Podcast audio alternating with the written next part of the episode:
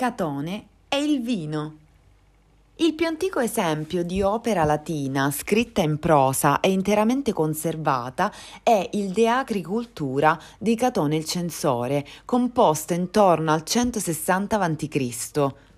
In questo manuale di economia agricola, Catone inserisce moltissimi consigli per mandare avanti un'azienda e anche una serie di preziose informazioni sulla cucina romana antica e sul vino. Grazie a lui sappiamo per esempio che i vigneti erano collocati in trincee regolari scavate nel terreno, in grandi impianti di coltivazione della vite che costituivano la fonte di guadagni più redditizia tra le imprese agricole.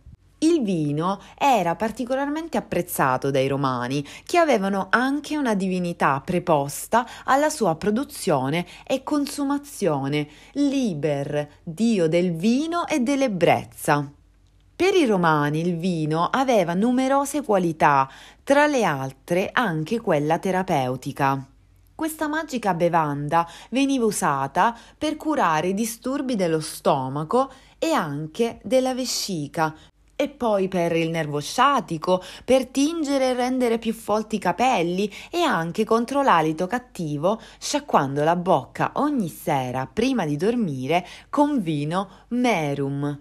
Esistevano numerosi modi per bere il vino a Roma. Lo si poteva consumare merum, ossia puro e non mescolato con acqua.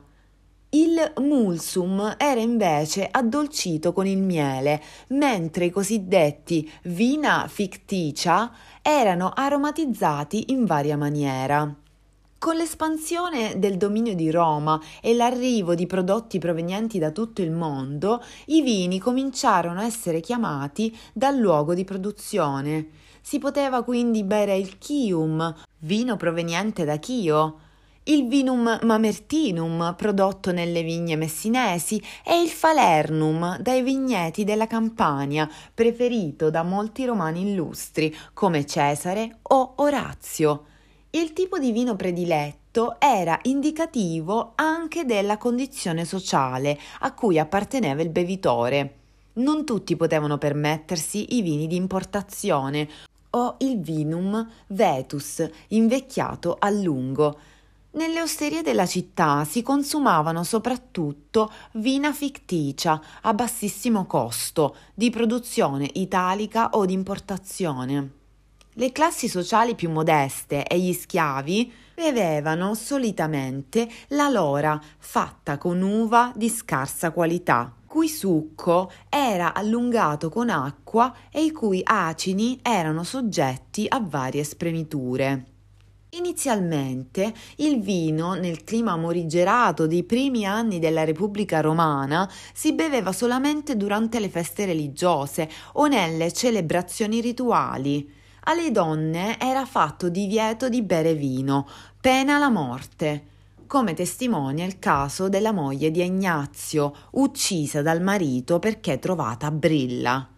Il re Romolo assolse Ignazio sostenendo che si dovesse dare il buon esempio impedendo alle donne di consumare alcolici.